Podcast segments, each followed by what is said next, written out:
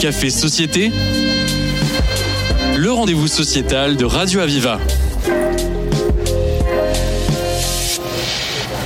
Bonjour à toutes et à tous. Euh, bonjour à ceux qui sont au Gazette Café. Bonjour à nos auditeurs. Bonjour à ceux qui nous suivent en Facebook Live. Et euh, bonjour à chacun.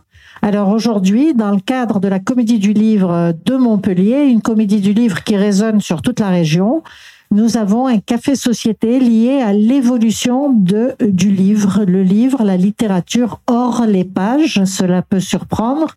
Donc le, le livre avec les textes du texte à la scène, à la chanson, nous le verrons à la BD avec toute forme d'expression de la littérature hors les pages.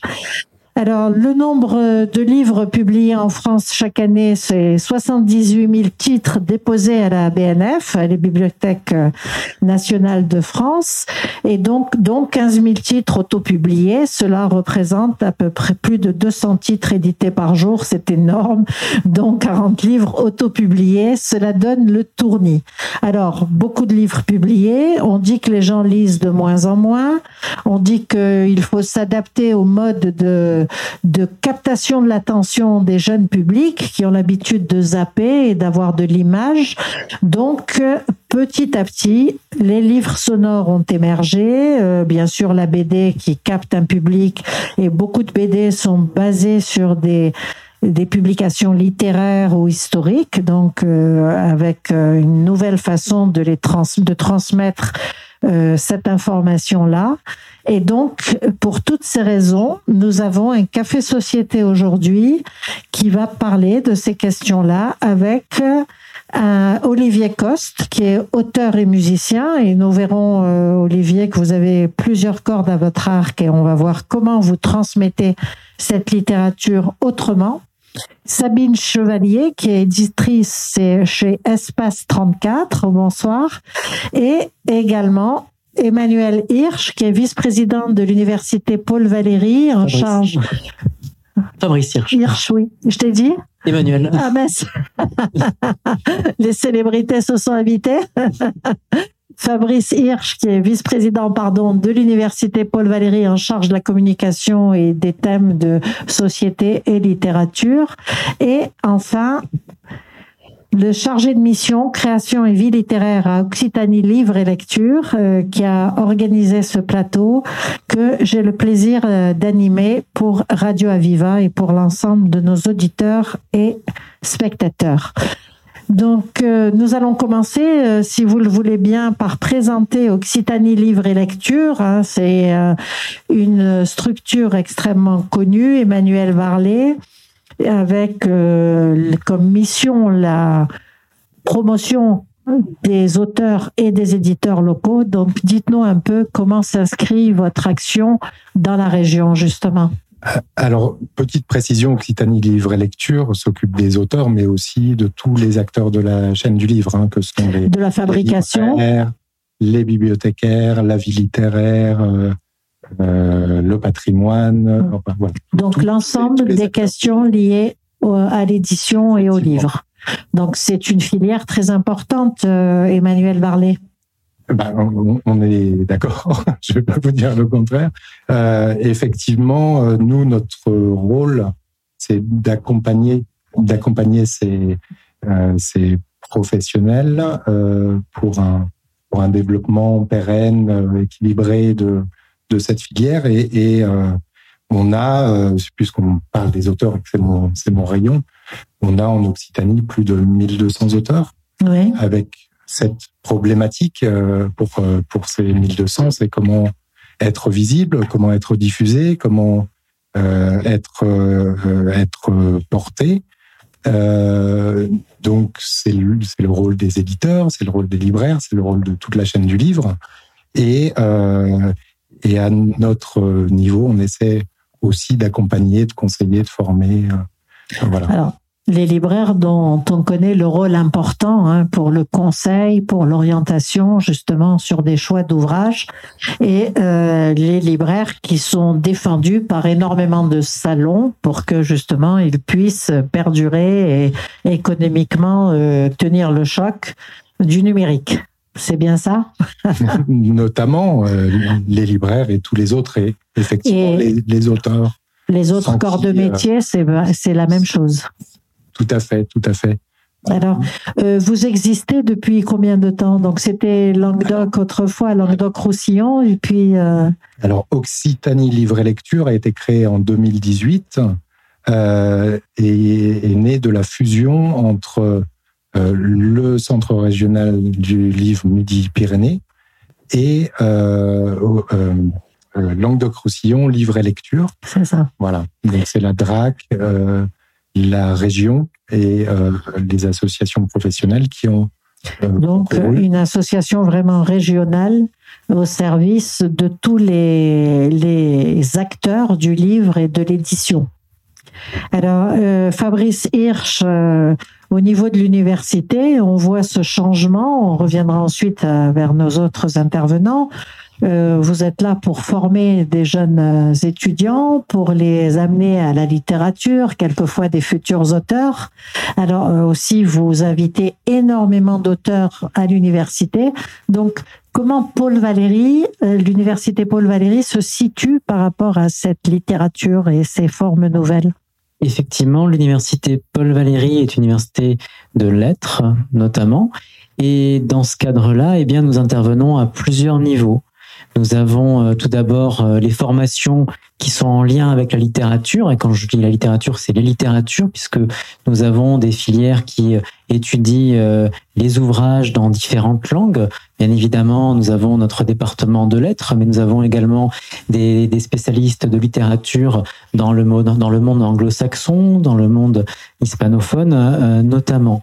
Et donc nous nous euh, formons nos étudiants au métier du livre euh, et donc euh, à ce monde très vaste. Ça peut être la documentation, effectivement, ça peut être des, des auteurs, ça peut être également le monde de l'enseignement, puisque du livre, bien évidemment, émane l'envie de d'enseigner la langue ou les langues notamment. Bien sûr. Donc voilà pour cet aspect-là. Et puis sinon, nous intervenons également à un autre niveau parce que nous suivons également euh, l'évolution du monde des livres d'un point de, vue de la recherche. Nous avons euh, des spécialistes en, littérature, nous avons des chercheurs en infocom, en infodoc, en sciences du langage qui euh, s'intéressent également aux, livres en version papier, bien évidemment, mais aussi aux livres numériques et aux livres audio. Alors, vous avez l'impression, euh, Fabrice Hirsch, que l'intérêt commence à porter sur les nouvelles formes d'édition, où il y a toujours cette appétence pour le, le livre, le papier, tourner les pages, le bruit du papier? Ah, Alors l'appétence pour le, le papier, elle reste bien évidemment, mais euh, depuis quelques années, on voit émerger, on voit se développer, en tout cas en, France, d'autres formes de, lecture. Euh, si je prends le cas du, livre audio que je connais un petit peu plus, eh bien euh, aujourd'hui, en 2023, on a plus de 3 millions de personnes qui sont abonnées à des, maisons de livres audio. Euh, on a euh, des, des, des ouvrages qui, euh, enfin des livres audio qui sont écoutés à plus de 50 000, euh, enfin par plus de 50 000 personnes parfois. Donc, c'est les meilleurs, euh, oui, c'est ça. Donc c'est un marché qui est en pleine évolution, qui est en évolution notamment depuis la crise Covid où euh, les, les habitudes ont parfois changé. Euh, ont parfois changé. Et Bon, quoi, alors je vais peut-être pas développer plus que plus que que de raisons euh, sur cette Bien question, sûr. mais il y a plusieurs explications à, à cette évolution et à l'apparition de ces nouvelles formes de, de De littérature, lecture, de lecture. On parle de ça. lecture quand même, On parle Oui. de lecture, mais c'est c'est lire avec les oreilles. en fait. avec une oreille. Alors, euh, comment on arrive au livre audio? On prend un livre à succès et on, on, on l'e- on l'exprime en audio, ou alors des gens écrivent directement pour l'audio Alors ça, c'est une question qui est très intéressante. Euh, Merci de l'avoir hein. posé, je n'y répondrai non, pas. euh, non, non, pas, pas du tout. En, fait, euh, le schéma classique, c'est de partir d'un livre papier et de proposer euh, ben, son équivalent euh, au format audio. Mais euh, on peut imaginer à l'avenir, enfin c'est une question que je pose aussi aux personnes qui sont présentes sur le plateau, que euh, certains auteurs vont peut-être réfléchir ou modifier un petit peu leur style en fonction du fait que leur livre pourrait potentiellement être euh, enregistré en audio, donc joué, joué par un acteur, effectivement, un, ou plusieurs acteurs. Alors euh, le livre audio, il faut quand même, on n'est pas en train de lire banalement, c'est un acteur qui joue hein, ou l'auteur qui, qui, qui joue l'acteur, quoi. Hein. Effectivement. Il faut être interprétant. C'est ça, effectivement, ce sont des acteurs à qui on confie cette tâche de, de lire euh, les livres audio. C'est un ou plusieurs acteurs en fonction de, de différents paramètres. Ça peut être également euh, l'auteur lui-même qui décide de, de, de, jouer en quelque sorte ou de lire son, son livre audio. Euh, ça, c'est pour le, le, le, marché, en tout cas, le, le, enfin, le, qui est le plus partagé. Après, on a aussi d'autres formes de livres audio qui sont d'ailleurs un peu plus anciennes. On a des livres audio qui euh, euh, ont, ont, été enregistrés, notamment pour des personnes malvoyantes, euh, pour lesquels en fait on n'a pas forcément euh, des acteurs, en tout cas on n'a pas les mêmes attentes pour euh, ce type de public par rapport à des personnes qui n'ont pas de, de difficultés à lire. C'était souvent des bénévoles qui enregistraient ces ouvrages pour les, non les personnes non-voyantes et comme ça, ça leur permettait quand même d'accéder à, à la littérature. C'est ça. Alors, euh, comment se place la BD dans cette euh, nébuleuse de nouvelles formes littéraires? Alors, euh, je voudrais Occitanie. Est-ce que vous pouvez nous dire si vous avez plusieurs acteurs, auteurs de BD de plus en plus, c'est quelque chose qui est de plus en plus prisé? Tout à fait, tout à fait. On, vient de de finaliser des, des, statistiques là pour les à l'agence pour les ces dernières années et euh, on a effectivement de plus en plus. Alors quand on dit auteur, on a des écrivains, on a des illustrateurs, on a des scénaristes BD et des traducteurs. Et la catégorie scénariste BD, euh, illustrateur BD euh, est, est, toujours en, en, en, en croissance. C'est en augmentation. C'est toujours de 7 à 77 ans. C'est ça. C'est en plus à Montpellier, on est quand même dans un centre très actif de création euh, euh, dans, dans, dans, le domaine de la BD. Donc, donc c'est tout à fait intéressant. Alors, je vais me tourner justement vers euh, Olivier Coste, qui donne aussi une notion de ses possibilités, puisque vous êtes auteur-compositeur de chansons pour les grands, de contes humoristiques pour les enfants, euh, avec un petit pseudonyme, vous nous direz pourquoi. Euh, vous êtes aussi concepteur et rédacteur dans le domaine euh, de la communication institutionnelle, donc un pont comme ça entre la littérature et le et le et l'expression vers les gens, de communiquer aux gens quelque chose. Euh, vous avez fait de nombreuses, euh, de nombreux ouvrages, mise en scène de lecture musicale. Alors, lecture musicale dessinée. Alors, comment comment ça fonctionne, Olivier Coste? Alors une lecture euh, musicale dessinée, bah, c'est l'essentiel des choses est dans l'intitulé, c'est-à-dire que il y a un texte, euh, un texte formidable euh, qui est lu par un, écrivain hors pair, qui essaie de, qui va devoir, comme on l'évoquait précédemment, qui doit devoir enfiler le costume de l'acteur, ce qui n'est pas donné à tous les auteurs. En général, un auteur qui lit son propre texte, c'est une catastrophe. Je m'y suis risqué. Je me suis planté euh, assez souvent, mais à force de travailler, j'ai pris goût, euh, j'ai pris du plaisir, et puis il m'a semblé que les quelques personnes qui venaient assister au spectacle s'ennuyaient pas, s'ennuyaient pas trop. Et le dessin? Voilà. Alors donc il y a voilà il y a un texte, il y a un auteur qui dit le texte, en l'occurrence donc c'était moi. Il y a un musicien euh, qui fait les paysages sonores, j'appelle ça comme ça.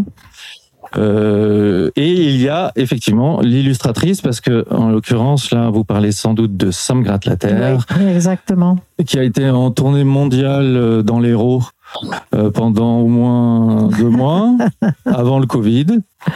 Euh, on a même euh, on a même été sur une autre planète parce qu'on a joué dans le Tarn et en Haute-Garonne et puis là le, le, le, confinement est arrivé donc on a dû se replier sur nos sur nos terres. Le, le dispositif, donc, c'est euh, voilà, auteur, musicien et illustratrice, puisque c'était un album jeunesse qui est paru au Seuil, donc. Et euh, l'illustratrice, elle a, euh, c'est, les gens adorent, donc elle dessine en live. Euh, euh, de façon coordonnée avec ce que le, le récitant, enfin le, le narrateur, pardon, déclame. Elle dessine sur un grand écran en live et en fait le dispositif c'est une caméra qui est qui est disposée au-dessus de sa main comme ça, donc on voit vraiment son geste en plus, voilà, et c'est projeté en direct. Et ensuite, alors le clou du spectacle, c'est qu'à la fin, euh, donc nous c'était plutôt un public jeunesse euh, pour ce pour ce spectacle-là, quoique c'était aussi le grand public. Enfin bon, bref. Et à la fin, euh, les dessins qui sont dessinés en direct sont distribués à une foule en délire et admirative. Ah, mais complètement. Et addict. Et complètement, oui, oui, oui. Addict. Euh, oui, oui. Donc, euh, dans les rues ensuite. Donc, c'est très intéressant. D'autant que vous utilisez, vous avez utilisé dans Ça me gratte la terre euh, un spectacle écolo-poétique. euh, Oui, oui, oui. Le, le propos il, y a est. un, il y a un petit message. Ah, il y a le- ah, oui, oui. Alors, alors c'est ça. C'est-à-dire que bon. Sauf erreur de ma part, le boulot d'un auteur, c'est d'essayer de transmettre des messages, de faire réfléchir un peu. De, de... Alors, le, le thème c'est hors les pages, mais parfois la, réflexion se fait entre les lignes aussi, c'est-à-dire qu'on n'est pas obligé de tout décrire, mais on peut suggérer, on peut apporter plusieurs niveaux de lecture. Moi, c'est ce que j'ai, j'essaie de faire, c'est ce qui me plaît. Et euh, vous voulez que je non, je vais pas, je vais pas raconter toute l'histoire quand même. non, pas Non. toute l'histoire, mais Dommage donc parce euh, qu'elle est bien. nous sommes timés un peu, donc euh, voilà, ce sera avec plaisir. Ça sera pour la version 2 du plateau. Vous aurez la suite de l'histoire. Donc, euh, vous êtes passé euh, aussi au, au, au livre enregistré quand même. Oui, en fait, j'ai commencé par ça parce que moi, mon, euh, je suis arrivé dans le fabuleux monde de l'édition par un chemin un peu détourné, c'est-à-dire que à ce moment-là, moi, je viens de la chanson. En fait, j'étais Oui. dans un label de musique qui s'appelle Tôt ou Tard. À ce moment-là, donc c'était là, je, je parle de, de ça il y a assez longtemps parce que je crois que Sarkozy était président, c'est pour dire. Euh, depuis, ça a évolué. Et enfin, je crois, enfin, je sais pas.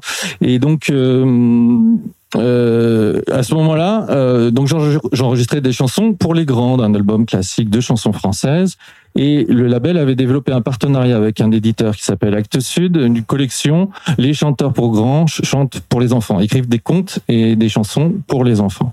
Donc c'était de marier les deux univers, de la chanson et de l'édition, en ajoutant un plus un narrateur, un narrateur, un vrai, cette fois-ci pas l'auteur, euh, qui venait soit du cinéma, soit du théâtre, etc. Et moi, j'ai eu la chance de travailler trois fois avec François Morel. Et donc, euh, ça me convenait très bien parce que mes textes ayant une petite dimension humoristique, d'avoir François bien. Morel comme interprète, c'est pas mal. Alors quand même, vous passez de Flammarion Jeunesse à Actes Sud, euh, c'est bien. Oui, je me suis fait virer de partout, ceci dit. donc vous, vous pratiquez l'autodérision, c'est très sympathique. Et donc, alors Mais c'est des grandes maisons, c'est vrai. Mais c'est Ouais, des grands licenciements aussi. Eh oui, mais que voulez-vous? Il faut déjà y entrer. Donc, c'est que vous avez un certain talent. Sous le patronyme d'Olivier Coste, Oui. pourquoi deux noms alors? Pourquoi deux noms? Ah, bonne question. En fait, euh, euh, alors, C'est une question de segmentation de marché, rassurez-moi. Non. ah non, c'est pas du marketing. Ah bon, non, eu peur. non, on est plutôt sur, non, on va arriver plutôt dans le terrain de la psychanalyse. C'est-à-dire que euh, je, au départ, quand j'ai, quand j'étais, quand je suis, quand j'ai signé un contrat d'artiste dans cette, dans ce label répété. Euh, je ne voulais pas chanter moi. Je voulais juste écrire les chansons, les mélodies et les textes, et je voulais surtout pas euh, chanter.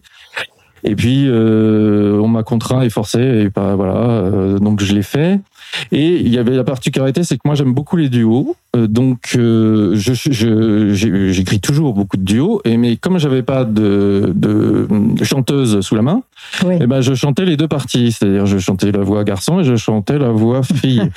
et donc c'est pour ça que mon nom d'artiste en chanson est devenu Olive et moi parce que c'est une blague de mon directeur artistique quand il me présentait, quand il écoutait les maquettes, il disait voilà ça je vous présente Olivier, c'est Olive qui chante avec lui, donc on va dire euh, c'est Olive et moi qui chante. Voilà. Voilà, Olivier et Ça moi. un peu narcissique. Hein, Ce sont toutes les œuvres sous format audiovisuel hein, que vous publiez sous ce nom-là. Et puis, euh, Olivier Coste, on est déjà dans l'œuvre écrite, dessinée, format papier. Ou Là on est dans le respectable. Ouais. N'est-ce pas Ouais. Mm. Mais J'ai bien compris. Là on est dans le notable. hein. Attention. Je vous remercie en tous les cas, euh, Olivier Coste. On reviendra vers vous tout à l'heure. Et je voudrais que Sabine Chevalier, euh, qui est euh, aux éditions Espace 34, euh, la directrice et fondatrice, Euh, vous nous disiez un petit mot de ces éditions Espace 34 avec euh, plusieurs collections liées au théâtre sous toutes ses formes quand même. Oui, l'essentiel des éditions, effectivement, c'est le texte de théâtre, je dirais de littérature dramatique, c'est-à-dire vraiment, on part du livre, on part du texte qui se lit, et c'est un texte qui est écrit par les auteurs en pensant à la scène. C'est-à-dire que contrairement à ce qui est souvent euh, dans les imaginaires, euh, une pièce, lorsqu'on l'entend, euh, le livre est souvent considéré comme un accessoire ou une trace. Nous, on se positionne totalement à l'inverse. C'est-à-dire que dans nos publications, euh, ce sont des textes euh, au départ, avec ou sans projet euh, de théâtre. De théâtre. Donc on a publié euh, des nombres de textes indépendamment des projets qu'il pouvait y avoir de, de lecture, de mise en voix, euh, de création. Votre objectif à Espace 34, aux éditions Espace 34, c'est que ces textes perdurent, c'est de les faire découvrir parce que quand même, euh, les pièces du XVIIIe siècle, oui, euh, vous avez pris des, une collection autour du théâtre avec des essais de dramaturgie, etc., ou de, sur le métier d'acteur. Euh, ensuite, la collection théâtre jeunesse, ça c'est plus grand public, bien sûr, et une collection consacrée aux auteurs contemporains étrangers en partenariat avec une autre maison d'édition, Antoine Vitesse. Donc, euh, c'est oui. vraiment faire émerger des, des auteurs qu'on n'irait pas découvrir comme ça oui, alors ce que vous avez cité, effectivement, la collection de théâtre du XVIIIe siècle est à part, et celle euh, qui concerne les, les essais, c'est une collection qu'on développe très peu. L'essentiel, ce sont vraiment les textes de théâtre contemporain, contemporain. français les auteurs français. Et les collections de textes étrangers, la Maison Antoine Vitesse, ce n'est pas une maison d'édition, c'est une association qui fait découvrir euh, euh, des textes euh, de langue étrangère par le biais des traducteurs qui en font les choix et qui les traduisent. Adaptent. Euh, voilà, qui les traduisent. Voilà. Et on est un certain nombre d'éditeurs à pouvoir travailler avec la Maison Antoine Vitesse. Mais c'est vrai que l'essentiel de nos collections, c'est le théâtre contemporain français et le théâtre jeunesse. Alors, les auteurs euh, que vous avez publiés ont eu quand même une série de prix. Euh, Certains Bravo. oui. Euh, donc, Grand Prix de littérature dramatique pour Claudine Galéa, euh, la, le prix Colidrame 2017 euh, pour euh, Philippe Malone. Donc un certain nombre de prix comme ça qui sont viennent vous encourager? Parce que c'est un parti pris qui est très ambitieux que vous avez pris. Je ne sais pas si c'est ambitieux, mais en tout cas c'est ce qui nous motive, notamment en lien avec la richesse et l'inventivité des écritures de théâtre actuelles. Je crois qu'on est vraiment sur sur quelque chose euh, qui parle de notre monde. On, on l'évoquait tout à l'heure, euh, parce que oui, bien sûr, il faut parler du monde, mais il y a aussi euh, qu'est-ce que la langue? Euh, ce qui est très important dans, dans les choix que l'on peut faire, c'est vraiment ce travail, le lien entre la forme et le contenu. Euh, alors les prix évidemment ça fait toujours extrêmement plaisir. Euh, vous avez cité Claudine Galéa, euh, c'est pas Philippe Malone, c'est euh, d'autres auteurs, Samuel Gallet, Michel Simoneau, oui, qui ont eu le prix Colidra, etc. Mais Philippe Malone est un auteur important. voilà, effectivement, oui. Donc pour vous, ces ouvrages liés au théâtre, c'est aussi une marque de société? C'est une ah, bah, façon de percevoir notre société. bien sûr, c'est à, l'origine, c'était quand même la parole face au public. Au public ça a été la parole politique et c'était voilà et comment faire entendre faire entendre les choses. Donc c'est totalement euh, totalement d'actualité. Donc votre maison d'édition a 30 ans, je crois, à peu près, oui. Et euh, comment vous, vous avez vu cette évolution dans le temps? Euh, Comment est-ce que vous prévoyez d'autres évolutions importantes? Euh, Est-ce qu'il y a 30 ans, vous faisiez le même métier? Il y a des choses qui ont évolué, euh, mais nous-mêmes, on a évolué. Heureusement. Euh, voilà. Euh, je sais que le sujet n'est pas le livre numérique, mais le livre numérique reste une frange très marginale pour l'instant. Euh, par rapport aux, aux, attentes des gens, aux demandes euh, et aux ventes. Euh, comment je vois les choses, euh, oui, le livre papier restera. Il n'y a pas de doute là-dessus. Ça, c'est une bonne chose. Euh, après, euh, je pense qu'il y a des choses, euh, des inventions à faire. Euh, vous parliez effectivement du, du livre audio. euh, il y a des maisons d'é- d'édition, ce n'est pas notre cas, mais qui sont spécialisées dans des livres audio professionnels. Ouais. Je pense dans la région à Benjamin Media, par exemple, qui font des livres euh, avec des professionnels, euh, des acteurs, avec des professionnels pour la musique, pour le bruitage. euh, voilà, donc il y a, y a d'autres euh, possibilités. euh, Avec un environnement sonore et l'ambiance sonore qui est rendue par, euh, dans le livre audio. exactement. Donc, c'est de l'audio augmenté. Oui, si vous voulez. Après, pour en revenir au théâtre, il y a aussi des collections. Je crois que l'Arche a une collection de textes, uniquement de textes lus euh, par des comédiens euh, connus, mais des non connus lisent tout aussi bien des textes euh, qui sont là des, pour faire émerger le, le, la, la langue et ce qui s'écrit, et non pas pour interpréter ou surinterpréter les choses. C'est pas des, des pièces euh, mises en voix, c'est juste faire entendre un texte. Et donc ça, euh, vous pensez que c'est c'est accessible à tout public? Ah oui, certainement. C'est accessible à tout Oui. public. C'est Oui. une façon aussi d'amener tout public à découvrir ces textes et la beauté de ces textes, Absolument. sans les jouer, Sans les jouer. Sans les dans la pureté Après, du texte. Jouer, c'est autre chose. Après, ça dépend de l'acteur. Quand c'est euh, voilà, le sûr, lecteur, le lecteur joue, ça joue énormément, beaucoup, bien ça joue sûr, beaucoup. bien sûr.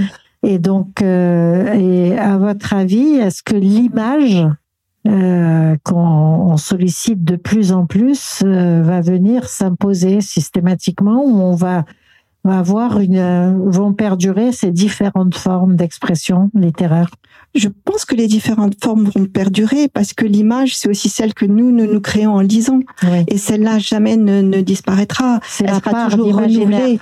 Bien sûr. Oui. l'interaction avec le texte et l'imaginaire du lecteur, et ça, euh, il faut le sauvegarder. Euh, obligatoirement, obligatoirement. Qu'en pensez-vous, Olivier Coste? Il faut sauvegarder cette partie-là? Oh, bah, absolument. Oui, il faut sauvegarder le lecteur surtout parce que l'espèce en voie de disparition, c'est lui. Euh, tout à l'heure, vous avez cité les chiffres de la, pro- la profusion de livres qui arrivent sur le marché et, et les courbes se croisent. Hein, Oui, c'est ça. Voilà, bon. Euh, et effectivement, euh, le, euh, moi j'ai tendance à penser que plus on pro- peut proposer de, de, de, de formes différentes pour accompagner un texte, ça, ça peut ça, ça- peut faire partie évidemment des choses qui qui, qui, qui permettent de capter des un lectorat plus jeune ou voilà ou qui un peu effrayé par la lecture on va dire un peu classique quoi. Parce que je sais que je crois ça je, je- peut-être Emmanuel pourra me le, le confirmer ça je crois que dans dans le dans le choix d'un livre l'un des critères c'est l'épaisseur du livre Oui. et qu'il y a beaucoup de personnes qui, qui en, en sous-pesant, c'est au poids en fait, ils se disent ah, celui-là il est un peu épais, oh là là, je vais jamais arriver au bout, donc je vais en prendre un peu plus fin. Donc quand on en est là, on se dit que bon, ouais, il y a, y a, il y a- Il y a un problème. voilà, il y a, voilà, problème. il faut, faut- oui, il faut trouver d'autres. euh, Alors, euh, Emmanuel Varlet, euh, vous confirmez que quand il y a comme ça un pinceau avec un pavé, c'est plus difficile pour le lecteur d'être attiré? Alors, je, je pense que ça dépend. C'était un peu sur le mode de la boutade que qu'Olivier s'exprimait. Mais euh, par exemple, pour le roman, on sait qu'il y a des lecteurs qui qui vont fuir des romans trop courts euh, Oui. et préférer des, des pavés, comme on dit. Euh, voilà, Mais il y en a Euh, qui fuient aussi les, les trop gros. c'est possible, c'est possible. Alors, euh, vous, vous aidez toute la profession, vous conseillez, stimulez, mettez les gens en lien, etc. C'est quelquefois, je vois les... Est-ce que vous vous occupez de l'auto-édition? Ah, question, Grande question. J'avais promis de pas la Question poser, piège. mais non, c'est pas possible. Alors, on, Alors. on est on est très sollicité par des auteurs auto euh, Et, oui. Euh, tout simplement parce qu'ils se rendent compte que pour aller C'est diffuser leurs livres, euh, ils ont besoin d'aide. Absolument. Euh, alors, euh, effectivement, nous, notre annuaire des auteurs euh, De la région. Occitanie, euh, il comprend des auteurs édités à compte d'éditeurs oui. euh, avec un certain nombre de critères euh, Un travail éditorial avec euh, Exactement. quand même euh, des et, critères de et qualité. surtout un- des livres qui euh, qui circulent grâce à tous les acteurs de la chaîne du livre. C'est ça. Les libraires, euh, les euh, voilà. Donc, ce sont des livres, même s'ils sont édités à compte d'auteur, qui reviennent dans le circuit euh, habituel euh, du livre.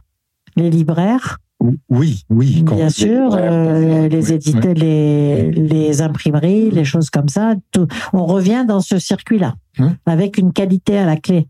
Donc, je suppose qu'avant d'inscrire quelqu'un dans votre liste d'auteurs, vous avez une espèce de contrôle de qualité pour savoir si on est en auto-édition avec un- une qualité quand même éditoriale? Alors non, alors on, on se porte pas en juge euh, Non, je parle pas de ça. littéraire, mais sur le plan juridique, effectivement, euh, on, on demande à- aux, aux auteurs qui font la démarche de se référencer dans notre annuaire, on leur demande un contrat d'édition. Effectivement. Donc ça, c'est important. Mais la question, la question se, se pose. Il y a de plus en plus d'auteurs, euh, par ailleurs édités à compte d'éditeurs, qui, pour certains projets, vont se tourner vers l'auto-édition. Enfin, c'est, ça sûr. devient très compliqué. Euh, Bien sûr. Et je suppose que sur les l'édition hors les pages, ça va être pareil. Des gens vont vouloir euh, produire des BD, produire des livres audio. En auto-édition. Alors, le- après l'édition hors les pages, euh, c'est aussi euh, une manière pour les auteurs de euh, d'aller se mettre sur le devant de la scène et d'aller mettre leur œuvre sur le devant de la Bien scène sûr. et d'aller rencontrer des publics et d'aller capter une visibilité Bien qui, sûr. qui, qui n'est pas toujours donnée qu'il est de plus en plus difficile pour, euh, pour des auteurs euh, d'obtenir via les, les canaux traditionnels euh, un peu de visibilité. de, des, des libraires, de voilà. Et donc euh, c'est une le livre hors les pages, c'est une question de visibilité Bien sûr. pour pour tous ces auteurs. J'ai cité le le nombre de 1200 auteurs euh, c'est important, d'Occitanie c'est énorme. C'est énorme. euh, Ouais. voilà. Euh, et donc, euh, c'est vrai que la, la figure de l'auteur taiseux qui écrit dans son coin et qui confie à son éditeur le soin du rapport au public, c'est quelque chose qui tend de plus en plus à, à disparaître. On, s'occupe de toute la chaîne. On Voilà. s'occupe de toute la chaîne de plus en plus. Alors, euh, on va on va passer le micro à votre voisin là, qui est responsable de cette foison d'auteurs qui ont envie d'écrire, qui ont envie de. Est-ce que l'université euh, incite justement à publier, à écrire, à, éditer quelque chose? À écrire, oui, parce que nous avons des, ateliers euh, qui sont ouverts à, à nos étudiants et pas uniquement, euh, et qui sont ouverts également à la cité, où les étudiants peuvent venir chaque semaine aider euh, de- d'auteurs euh, ben, à apprendre à écrire de, de leur côté. Ce sont des ateliers qui sont organisés par notre centre culturel universitaire euh, et qui, euh, qui sont ouverts euh, à toutes et à tous. Fabrice, n'importe qui peut aller euh, comme ça euh, faire un atelier, s'inscrire à un atelier? Dans la limite des places disponibles, oui, Oui, c'est vraiment des, cours qui sont ouverts à, à tout le monde. Donc ça, c'est bon à savoir. Ça va certainement euh, intéresser nos, nos auditeurs parce que on se rend compte que beaucoup de gens ont envie d'écrire. euh, Alors ça commence par des biographies souvent pour euh, transmettre quelque chose, et puis euh, ça, on part ensuite vers autre chose, un peu plus intime et plus construit, etc. Donc, est-ce que vous incitez les très jeunes publics Comment vous faites chacun de vous là pour que la lecture reste comme ça sur le devant de, de l'activité de chacun euh, pour sensibiliser des jeunes publics, pour faire des lectures euh, dans des écoles. Pour est-ce que certains d'entre vous ont des initiatives de ce type? Euh, Je me tourne vers Olivier Coste, qui est le plus euh, ce qui fait de des, de la littérature pour adultes et pour enfants. Absolument, oui. Alors, je suis pas sûr d'avoir compris la question, mais j'ai quand même une réponse. C'est intéressant, c'est bien, c'est merveilleux. Donc, en fait, euh, la, ma réponse euh, consiste à dire absolument. Non, non, ça- Et donc, en fait, non, ce qui s'est passé, c'est Est-ce que... vous allez sensibiliser les petits pour à la lecture? Voilà. Alors, je, je en fait, c'est-à-dire que euh, moi, quand je quand je j'ai découvert le monde de l'édition par la littérature jeunesse, comme je l'ai expliqué auparavant, avec un produit un peu particulier qui est le livre audio. À l'intérieur, il y a une voix d'un comédien, il y a des chansons et il y a un conte, etc. Et je me suis rendu compte que euh, après, on est effectivement dans le cadre de la promotion du livre, on est amené à faire le tour des festivals, des salons, etc. Montreuil étant l'un des plus grands, par exemple, où ben euh, là, le fait d'avoir un livre audio, de la musique, des instruments, eh ben c'est un atout parce qu'on peut présenter quelque chose sur scène de vivant et que euh, la musique, la chanson, c'est un lubrifiant social euh, idéal, quoi. Voilà. Et tout de suite, voilà. Et ça, et aussi ça permet, ça permet de donner des temps, euh, enfin, de, de créer une interaction vivante et de transposer le livre, c'est-à-dire un texte à la base écrit, un objet comme ça, de le rendre réellement vivant. Et on peut même danser avec un livre. Et c'est ça la particularité du livre musical, en fait. Donc, euh, c'est intéressant. Est-ce que vous savez si, euh, les, par exemple, les enseignants en primaire utilisent ce, ce type de littérature audio? Oui, ils sont assez, ils sont assez friands de ça, euh, justement parce qu'il y a les deux dimensions que aussi ça leur permet comme support pédagogique, il n'y a pas que du texte. Par exemple, euh, moi j'ai fait pas mal d'ateliers d'écriture de chansons avec en jeunesse, aussi avec des adultes, mais en jeunesse où les enfants adorent notamment et que ça leur permet de mieux comprendre la rythmique des mots, c'est-à-dire le nombre de pieds, etc. La musique, il y a quelque chose de mathématique, il y a un tempo, etc. Et ben parfois, euh, les mots, bah, ça, doit, ça peut pas faire trois syllabes, ça en fait, ça en fait que deux. Puis il y a, la, il y a le problème, il y a le rythme, il y a le, il y a la rime etc. Et puis il y a l'histoire, le personnage, comment on l'habille de sa mélodie, etc.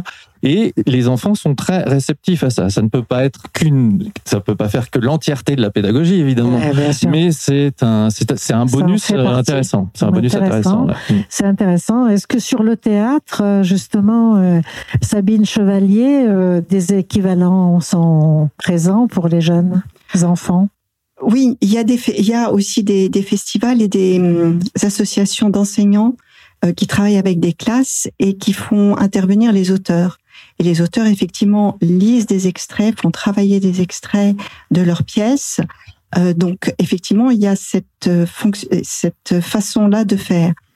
Euh, des auteurs aussi euh, sont invités. Euh, je pense à la Maison de la Poésie de, de Montpellier, par exemple. David Léon avait été invité à lire son texte euh, Le terrain est un spam avec un musicien. Pareil, d'autres dialogues se nouent. Euh, pendant la Comédie du Livre, il y a le Festival des Nouveaux Horizons du texte euh, que fait la baignoire. Il y a les, les, informations sur le site de la baignoire.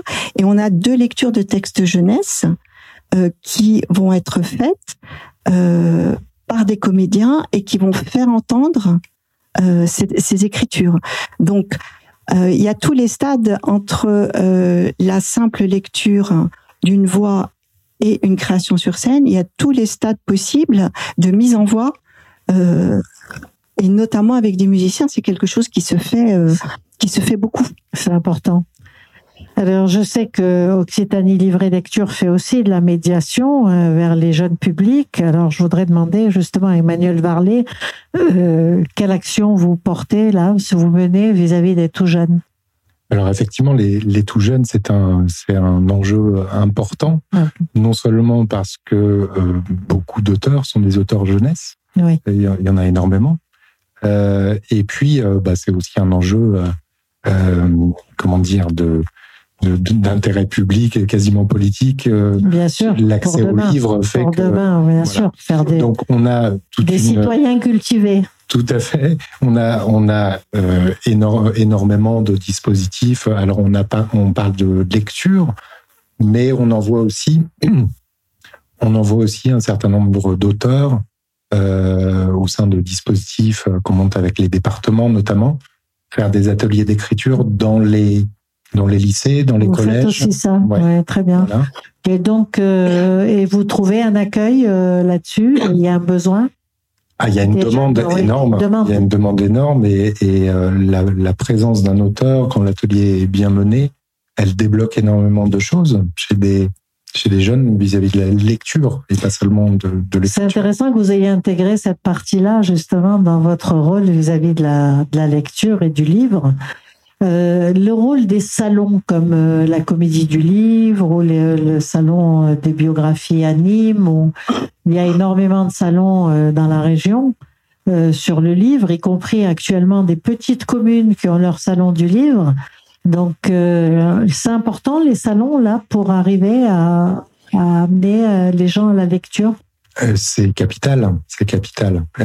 Sans, enfin, les salons font que euh, les, euh, que- comment dire, que les auteurs euh, ont, euh, ont une visibilité auprès de publics qui sont pas toujours acquis euh, au, au lieu de euh, la bibliothèque ou de la librairie, et euh, d'où la nécessité de de varier, d'être inventif sur les formes du livre hors les pages. C'est ça. Euh, on, on a des, des, des festivals assez fantastiques dans la région qui, qui inventent mille formes de lecture euh, dessinée, de, de lecture en bateau, euh, de, Ouais. enfin, des, des choses comme ça. Les pieds dans l'eau, on avait Voilà. fait ça à l'ODEV. Alors, euh, est-ce que vous sentez, vous, que ces actions-là, avec des lectures dans des conditions un peu atypiques, qui attirent l'attention, qui sortent de l'image euh, de l'intellectuel pur qui lit et rend la lecture accessible à chacun, c'est important de trouver des idées comme ça, vous stimuler ce genre d'initiative euh, Occitanie Livre et Lecture? Le, le, la- le volet Le- innovation, le oui, volet dans- dans les- innovation, le volet atypique, un peu sûr, comme c'est ça. important, hein. c'est un des critères importants euh, aussi pour la région qui finance beaucoup, enfin qui aide aussi beaucoup euh, les, les, les festivals et les salons. Euh, Combien il y a? Vous avez une idée du nombre de salons qu'il y a en région? on en a 239 exactement. Par an? 239 euh, salons, euh, manifestations littéraires de manière générale. C'est-à-dire 239 salons autour Salons, festivals, euh, D'accord. voilà, Donc quasiment presque un par jour, c'est énorme. Presque. Ouais, voilà. presque, c'est énorme. Donc, euh, et vous êtes présent à chaque fois, vous exposez ou non Vous vous stimulez aime- simplement l'organisation de ces salons? On aimerait beaucoup, mais ça demanderait des, des capacités. Vous êtes combien à D'ubiquité, Occitanie Ouais, Livre et lecture, On, vous êtes? on est une, une quinzaine entre Ah sur oui. deux sites. euh, Oui, oui, sur deux, une région énorme, donc euh, ça n'est pas très donc simple. On est obligé de faire des choix, effectivement. Alors pour les, les jeunes générations là qui sont captivées par les écrans et l'image, que dit-on sur le livre hors les pages? Comment comment il va pouvoir s'adapter à votre avis? Je poserai Alors- ensuite la même question à chacun. Bien sûr. Euh, L'écran n'est pas euh, antinomique avec la non, lecture. bien sûr. Oui. Euh, il y a se, se développe aujourd'hui dans un certain nombre de plateformes, euh, euh, voilà, dans le sur lesquelles les jeunes ont accès à des Des livres des numérisés, textes, mais euh, oui. euh, et enfin tout tout ça change très vite. Je pense pas que l'écran en soi soit soit le problème. Euh, Est-ce que le fait d'ajouter de l'image, d'ajouter du jeu, de l'environnement sonore ne fait pas perdre un peu le contact avec le texte pur? Je sais pas, ça se discute. Faut. Euh, Mais- Fabrice euh, Hirsch, à votre avis, ces, ces ajouts comme ça de stimulation visuelle, sonore, est-ce que euh, on risque de perdre le contact avec le livre ou au contraire, c'est quelque chose qui va rendre le texte agréable à, à suivre? Je vais faire une réponse un peu à vague. C'est ça, mais je, je pense que ça dépend du, du public. Je, je pense que dans, dans certains cas ou pour certaines personnes, ça peut représenter un enrichissement. Euh, ça peut donner euh, soif euh, de lecture à, à quelqu'un, effectivement, euh, de, de pouvoir euh, s'imprégner d'une autre manière de de- d'un texte. Oui. Euh, et dans d'autres cas, euh, quand on est un peu plus classique, eh bien, on, on va plutôt rester au texte euh, sans, sans, Sans tous les éléments qui vont être voilà. mis autour. hein, c'est ça. Donc, euh, on Mais- voit bien qu'on on est un tournant et on risque de s'adapter à toutes les typologies de lecteurs, en fait, euh, grâce à cette profusion de méthodes. Hein. C'est ça. Je pense que effectivement, quand on a plusieurs médias, on a peut-être la possibilité de toucher un, un public plus large. Il faut voir effectivement s'il y a une corrélation entre entre le public et, l'augmentation du nombre de médias, mais c'est peut-être une, une manière pour des personnes qui n'entreraient pas dans la littérature euh, euh, comme ça, et eh bien de d'y entrer. Alors, euh, pour notre éditrice, justement, j'aimerais que vous nous disiez, Sabine Chevalier, à votre avis, toute cette cet ajout de textes, de jeux, de d'images, d'ambiance sonore euh, je vois que vous êtes arrivé avec des livres purs et durs. Est-ce que vous pensez que ça va justement apprivoiser de nouveaux lecteurs ou on risque de perdre un peu le fil là? Oui, non, je ne publie que des livres, donc euh, il m'accompagne. Mais hum, non, non, je pense que au contraire, tout ce qui peut être fait autour, c'est un chemin vers le texte, un chemin vers le livre, comme ça vient d'être dit. Euh, il y a euh, une euh, curiosité qui peut être éveillée par ces biais-là. et ça, c'est extrêmement important. Et tout chemin est bon qui conduira à se plonger face ne serait-ce qu'à une phrase d'un livre.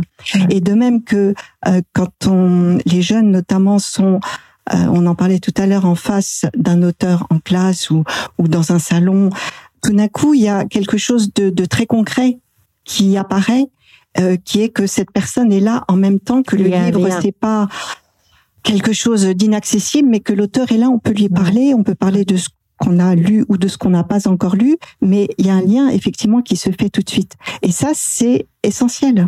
Et c'est la magie de la dédicace. Quand on voit les gamins à qui un auteur euh, fait une petite dédicace, euh, tout d'un coup, ça devient personnel, ça devient euh, incarné, c'est vivant. Donc, vous, vous n'êtes pas inquiète. Non, je suis pas inquiète. Alors, euh, Olivier Coste, ce lien-là, euh, justement, euh, au texte est...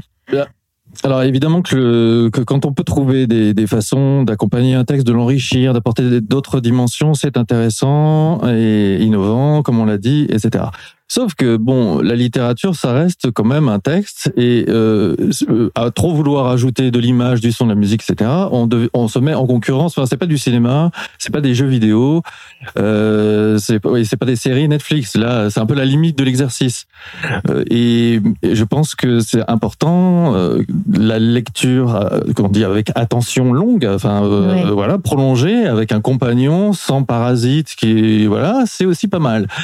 Euh, je reviens à ce que disait Sabine tout à l'heure, c'est que euh, euh, le la musique, tout ce qu'on peut apporter comme innovation, etc., c'est quand on rencontre les lecteurs, c'est-à-dire vivant, c'est ça, c'est l'auteur, c'est vivant. Moi, je, et ça petite anecdote, les premières fois où j'ai rencontré des publics jeunesse, j'allais dans des écoles, etc., et les, les, enfants me regardaient bizarrement en me disant, mais vous n'êtes pas mort, vous? Pourquoi? Parce qu'ils étudiaient des auteurs, euh, La Fontaine, Molière, Victor Hugo, sauf alors de ma part, ils sont plus très vivants, plus très vivants physiquement, je veux dire. Le seul atout que j'ai sur le seul petit atout que j'ai sur Victor Hugo, c'est que je suis encore en vie, mais j'ai pas son œuvre. On a vu. Oui, voilà. Alors, vous êtes, euh, vous êtes venu avec un ouvrage, euh, Odieuse à Dieu. Oui, je vous, ai, je vous l'ai mis sous le nez. J'ai vu, euh, publié chez Fauve. Oui. Alors, euh, dites-nous ce dont il s'agit, avec des petites cerises et des noms d'auteurs dessus. Oui, il y a trois cerises qui portent, sur lesquelles sont inscrits les noms Rimbaud, Verlaine et Mathilde. Oui, c'est l'histoire de, de Rimbaud et Verlaine qui a souvent été racontée euh, sous l'angle d'un couple homosexuel de poètes maudits.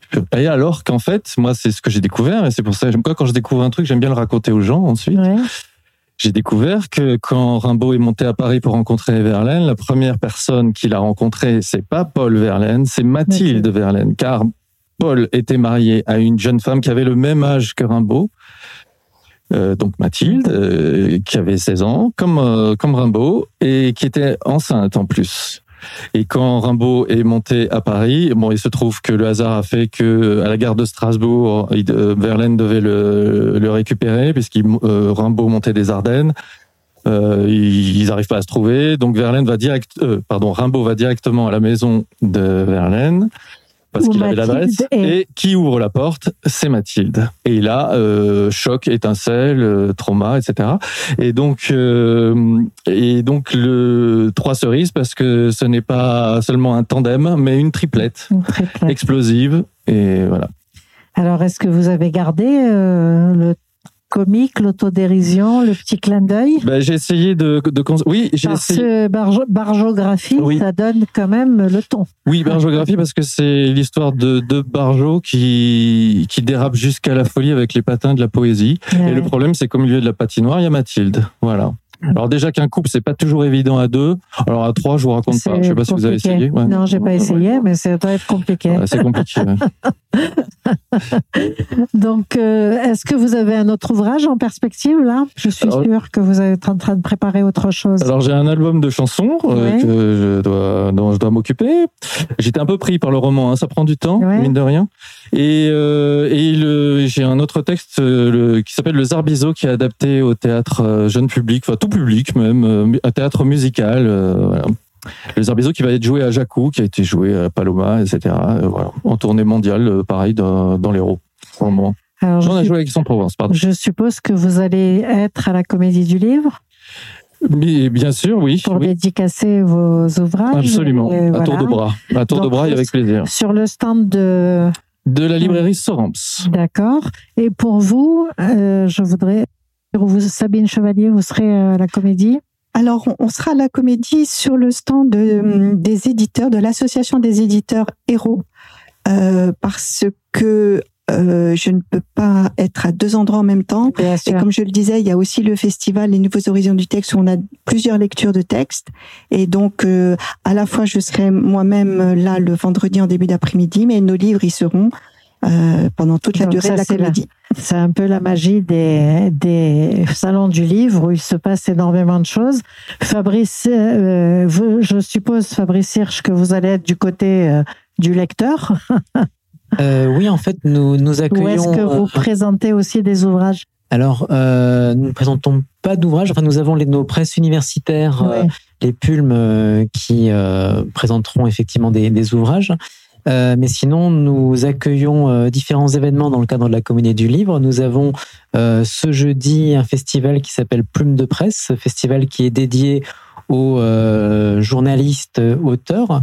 Euh, donc avec des, une série de conférences, avec un escape game, avec euh, une petite enquête policière à mener Donc on euh, voit sur les place. lignes éditoriales qui se dessinent là. hein, Voilà, sur- c'est ça. Le lendemain, nous avons des, nous, nous accueillons des scolaires, ou plutôt des, des rencontres entre euh, élèves du, du scolaire euh, avec, enfin, auteurs et Des et voilà. ouais. Et puis le samedi dimanche, nous avons euh, euh, différentes rencontres avec des auteurs sur notre site Saint-Charles qui se trouve au centre-ville, donc au niveau de la station de tram Albert Ier. Donc un site Saint-Charles qui, qui accueille énormément de conférences régulièrement d'auteurs. C'est ça, des conférences d'auteurs, des conférences qui portent sur des sujets d'actualité également. Alors pour vous, euh, Occitanie Livre et Lecture, Emmanuel Varlet, est-ce que c'est une journée, ce sont des journées intenses quand il y a un salon comme ça, vous êtes partout? Toujours, toujours, toujours, on a, on a, Des on a un- événements particuliers programme, euh, aussi, qu'on- va être très qu'on soit- chargé. euh, qu'on euh, enfin qu'on organise nous-mêmes ou qu'on co-organise ou euh, en partenariat. euh. et donc on a ce programme que enfin, j'invite euh, les, les auditeurs à, à aller sur notre site Occitanie Livre À, à et peut-être peut-être simplement euh, euh, puisqu'on est sur le livre hors les pages. euh, si je peux me permettre une petite annonce, dimanche 14, euh, de 14h30 à 16h au musée Fabre, on a six auteurs qu'on amène sur scène pour des lectures de- par leur voix euh, Eux-mêmes. Ils lisent leur Euh, littérature. Voilà, exactement. Six auteurs euh, accompagnés par une musicienne. Je pense que ça va être un bon Donc moment. on est bien dans le livre hors les pages. On voit bien que ces salons, c'est l'occasion à chaque fois hein, de d'expérimenter. Il y a une très belle énergie, des échanges avec les auteurs, les expériences de livres hors les pages et également une rencontre avec les, les éditeurs. Je voudrais vous remercier, donc Olivier Coste, auteur et musicien, Sabine Chevalier, éditrice chez Espace 34, euh, Emmanuel Varlet, qui est euh, Occitanie Livre et Lecture, et Fabrice Hirsch, qui est vice-présidente de l'Université Paul Valéry. Merci pour cet échange sur les nouvelles voies d'accès à la littérature. Et merci à tous ceux qui nous ont suivis. J'espère que nous avons donné à chacun le goût de lire un peu plus ou autrement. Merci. C'était Café Société le rendez-vous sociétal de Radio Aviva.